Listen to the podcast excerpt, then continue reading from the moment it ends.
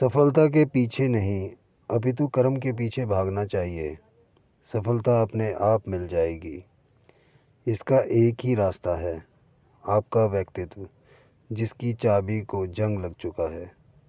जैसे जंग लगी चाबी से ताला नहीं खुल सकता, वैसे ही आपके व्यक्तित्व रूपी चाबी में लगे जंग के कारण आपकी किस्मत का ताला नहीं खुल सकता। सो so, नमस्कार दोस्तों मैं तरलोचन सिंह आपका होस्ट बहुत बहुत स्वागत करता हूँ आपके अपने त्रिलोचन सिंह शो में। हर परिस्थिति अपने आप में महत्व रखती है। परिस्थितियाँ ही हैं जो व्यक्ति को व्यक्ति बनाती हैं। बस हमें उन्हें समझना आना चाहिए। यह हमें बहुत कुछ सिखाती हैं और इन परिस्थितियों से ही व्यक्तिगत गुणों का निर्माण होता है। फिर हम विचलित क्यों हो जाते हैं कि इस परिस्थिति के कारण हम कुछ नहीं कर पाते? वे क्या कारण हैं कि हम परेशान हो जाते हैं? क्योंकि हमें उनसे निपटना नहीं आता। हम हथियार फेंक देते हैं और मान लेते हैं कि अब कुछ नहीं हो सकता। शायद इसका सबसे बड़ा कारण हमारे आसपास हो रहे बदलाव व वातावरण हो, जिस माहौल में हम रह रहे हैं, या जैसा हम सुनते हैं या देखते हैं, वो हो, हमें उससे बाहर निकलने की ज़रूरत है। कुछ अच्छा व बड़ा सोचने की ज़रूरत है, और उस सोच पर कायम रहने की ज़रूरत है। जीवन में एक बदलाव आपकी ज़िंदगी बदल सकता है। एक बदलाव लाना ज़रूरी है।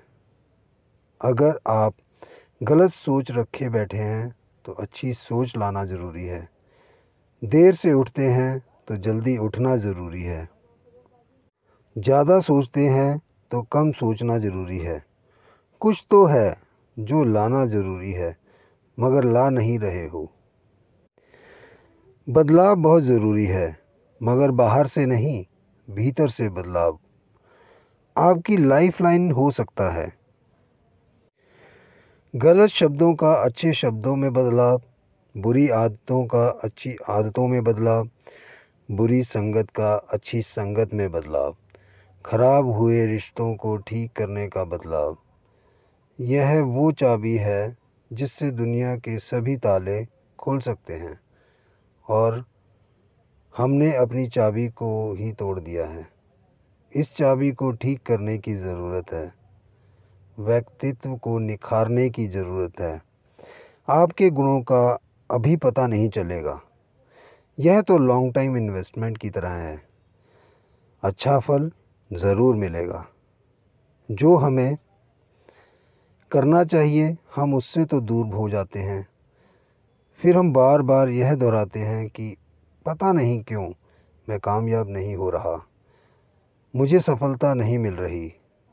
हम काम तो सही कर रहे होते हैं, मेहनत भी पूरी कर रहे होते हैं, मगर सफलता से वंचित रह जाते हैं।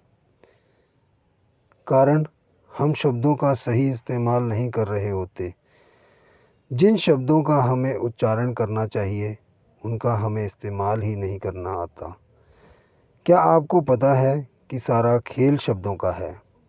इसे हम यूँ ही समझ सकते हैं, जो हम मंदिर मस्जिद, गुरुद्वारों में शब्द सुनते हैं, उनका हमारे जीवन पर सकारात्मक प्रभाव क्यों पड़ता है?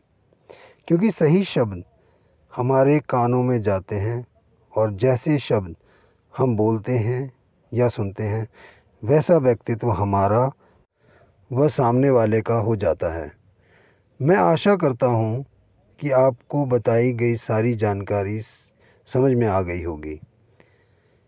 हमें मेहनत व लगन के साथ कैसे व्यक्तित्व का निर्माण करना है ताकि आपको जीवन में हर दिन एक नया बूस्ट मिल सके और आप फिर से अपनी परिस्थिति को दोष ना देख सके।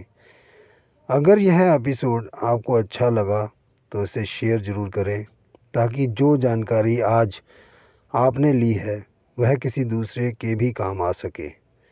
इसी के साथ मुझे दें इजाज़त। धन्यवाद दोस्तों।